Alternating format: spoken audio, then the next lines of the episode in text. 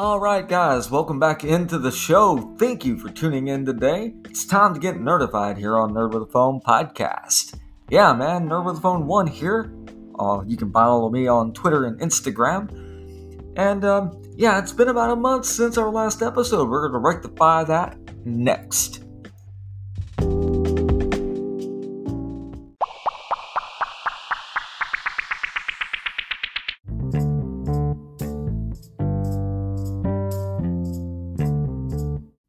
Guys, welcome back. Welcome, welcome back, guys, to Nerd with a Phone podcast. We are getting ready to do another episode here of the show and everything. It's just been about a month.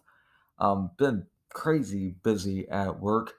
Um, anybody that works in the food industry knows when you get shorthanded, ah, man, that's where you as an employee can earn a lot of money.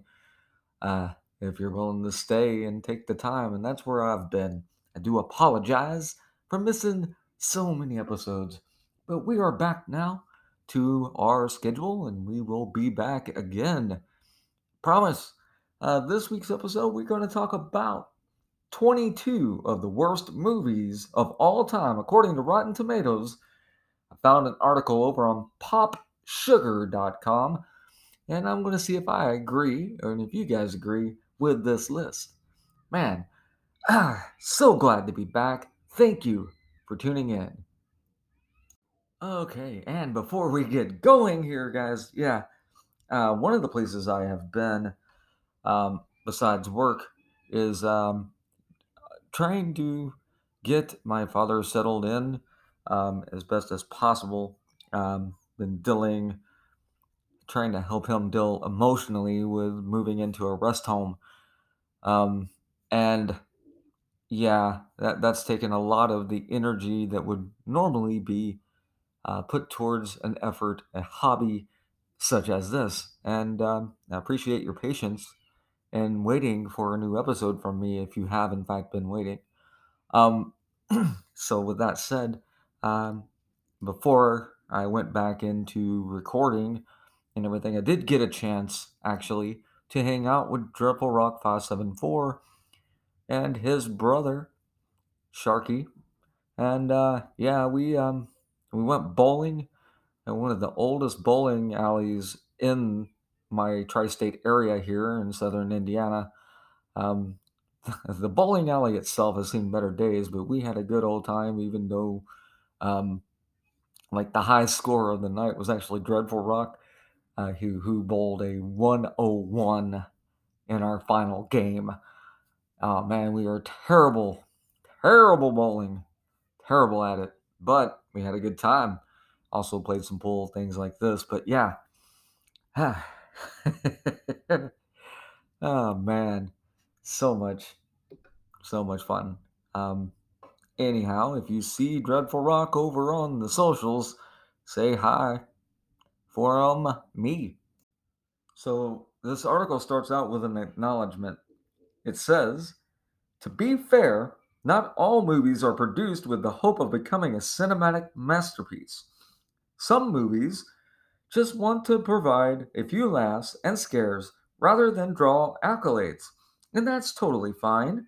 However, some films are just incontestably stinkers, and no amount of A-listers in the cast can save them.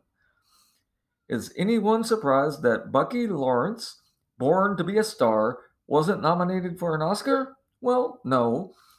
But we are still surprised that Christina Ricci agreed to be in that movie? Oh, yes, we are. Here are 22 films that have earned a 0% rating on Rotten Tomatoes because bad movies happens and sometimes bad reviews are very, very necessary. So this article starts out with an acknowledgement. It says, to be fair, not all movies are produced with the hope of becoming a cinematic masterpiece. Some movies just want to provide a few laughs and scares rather than draw accolades, and that's totally fine. However, some films are just incontestably stinkers, and no amount of A-listers in the cast can save them. Is anyone surprised that Bucky Larson, Born to be a Star wasn't nominated for an Oscar? Well, no. But we are still surprised that Christina Ricci agreed to be in that movie? Oh, yes, we are. Here are 22 films that have earned a 0% rating on Rotten Tomatoes because bad movies happens and sometimes bad reviews are very, very necessary. And here we go, um, in no particular order. Uh, are you looking for a bad ET knockoff? Well, then Mac and Me is the movie for you. If not, you'll probably agree with the critic who called this one mercenary display of product placement and a bad advertisement for filmmaking. We're just grateful this one never got a sequel. Yeah, man, I could hear that because uh, Mac and Me, 1988, like, look, I liked it as a as a rental or whatever. Um, I was surprised to learn out upon renting it um, that uh, it had actually been in theaters. I didn't, I didn't know that. Um, I mean, you know, we were, we were no stranger in the '80s to there's a big hit, and then suddenly here comes the knockoffs. I can't remember how many bad Terminator um, clones were put out. Um, just uh, horrible, horrible Terminator clones. Um, yeah, so of course somebody was going to try to uh, ape the success of the extraterrestrial ET at some point, and um, Mac and Me was that attempt. And uh, to be fair, some of the special effects in it hold up pretty good today because it was practical effects. The practical effects uh, have aged pretty well in that film, in my opinion. However, the movie is absolute trash. So, um, good work and a bad product means little. Just look at this podcast. Okay. Self defecating humor aside, um, yeah, we're moving on down the list now. Uh, problem tra- Problem Child from 1990. Um, a John Ritter film. And uh, yeah, man, is this movie. Oh man, this movie. Um, pretty much the reason John Ritter's career didn't take off. Um, like if this had been just even slightly a better hit for Ritter, um, I believe there could have been some co starring opportunities alongside one Robin Williams, since I believe they were, in fact, roommates at some point. You know? So, like, yeah. But instead of this being a groundbreaking uh, film for Ritter to show his box office prowess, um, Problem Child is just it it sucks. It's unfunny. It's watching an open mic night at a comedy club and you wish there was a cane. Um All right. So what does the article say? It says despite starring the late John the late great John Ritter, this slapstick comedy about a kid who looks like an angel and acts like a terror has way more problems than it has laughs. It got panned by critics and yet, this one still went on to make two sequels that no one asked for Problem Child 2 and Problem Child 3 Junior in Love.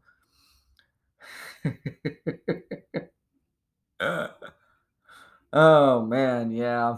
Yeah, just a terrible film. Uh, there's like almost no redeeming qualities about it, except that um, it does uh, it, it seem to eerily uh, warn us about what a, a generation raised off the internet tends to look like. It seems like a caricature of a generation that wasn't born yet, in this there's opinion. If more people share my opinion of Problem Child, then uh, we might see over time that Rotten Tomatoes score actually go up. Uh, but I doubt it. Uh, I sincerely doubt it. Anyway, moving on down the list is Look Who's Talking Now, the follow up to the very cute but fun Look Who's Talking. Um, Look Who's Talking Now um, is how not to do a sequel in every single way. It's how not to do a sequel. Nothing really left to be said there. However, the article states John Travolta and Kirstie Alley reunited for this final installment of the Look Who's Talking trilogy, where instead of talking babies, we were given talking dogs voiced by Diane Keaton and Danny DeVito. Spoiler alert, they didn't have anything worth saying. Yeah, no, they didn't. I hate this movie with a passion, especially since some people I know, uh, their kids absolutely love this movie. So, um, yeah, it's one of those. I mean, eh, everybody got paid. It did make his money back. It broke even at the box office, but yeah, this is Rotten Tomato scores. So, yeah, this movie sucks. All right, and finally here, uh, we get the one I've never even heard of. Um, is this a series of movies? I don't know. Um, but uh, how I missed out on this is I'm a fan of both of the actors in this. I I don't know. I, I I'm going to have to check it out somehow, see what my opinion is. But the movie is titled Ballistic Ecks versus Sever from 2002.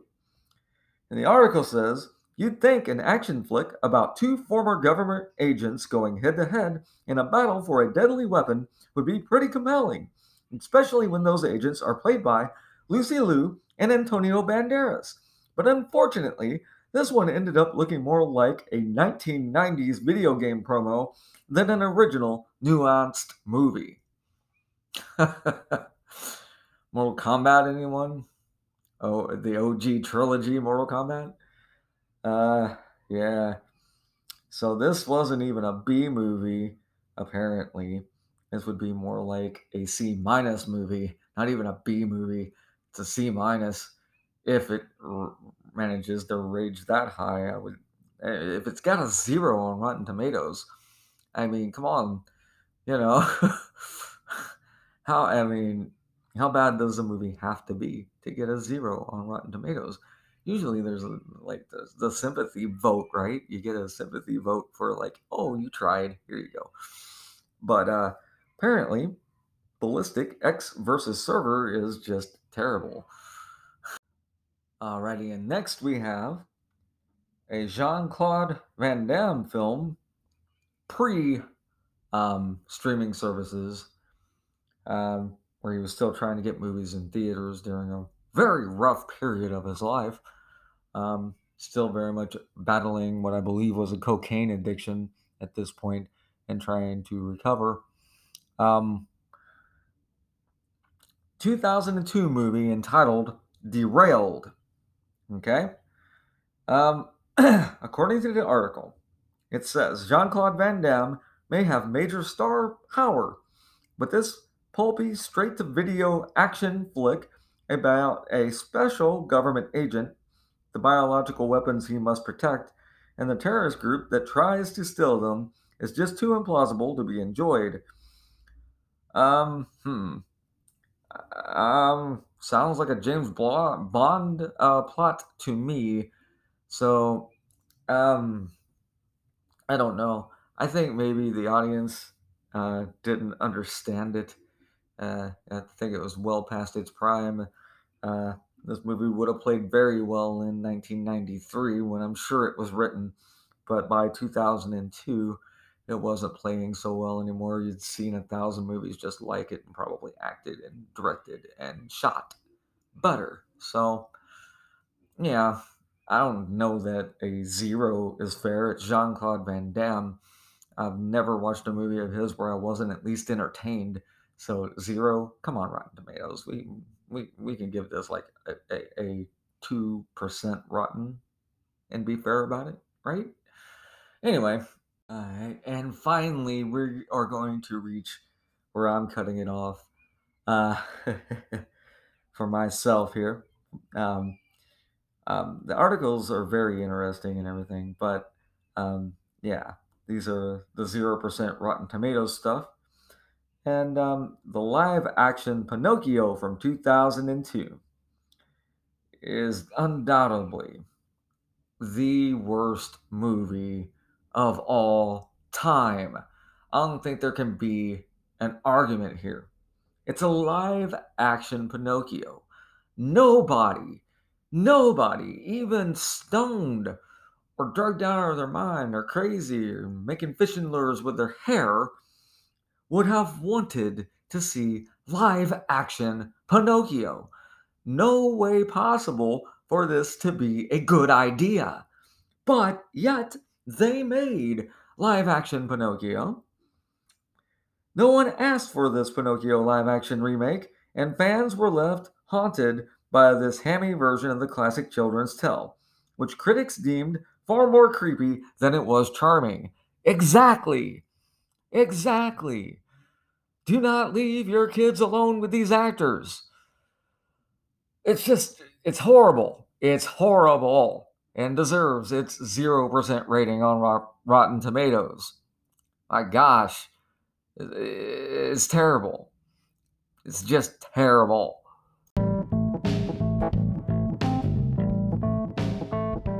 All right, thank you guys. Thank you again for joining me. Uh, follow Nerd with the Phone One on Twitter and Instagram. Stay up to date with me and the show and everything. Thank you for tuning in. This has been just a portion of the 22 worst movies of all time. You can find the full article by following me on Twitter or heading over to popsugar.com. For Dreadful Rock 574, I'm your host Charles Nerd the Phone One on Twitter and Instagram, baby. We'll see you next time here on Nerd the Phone podcast.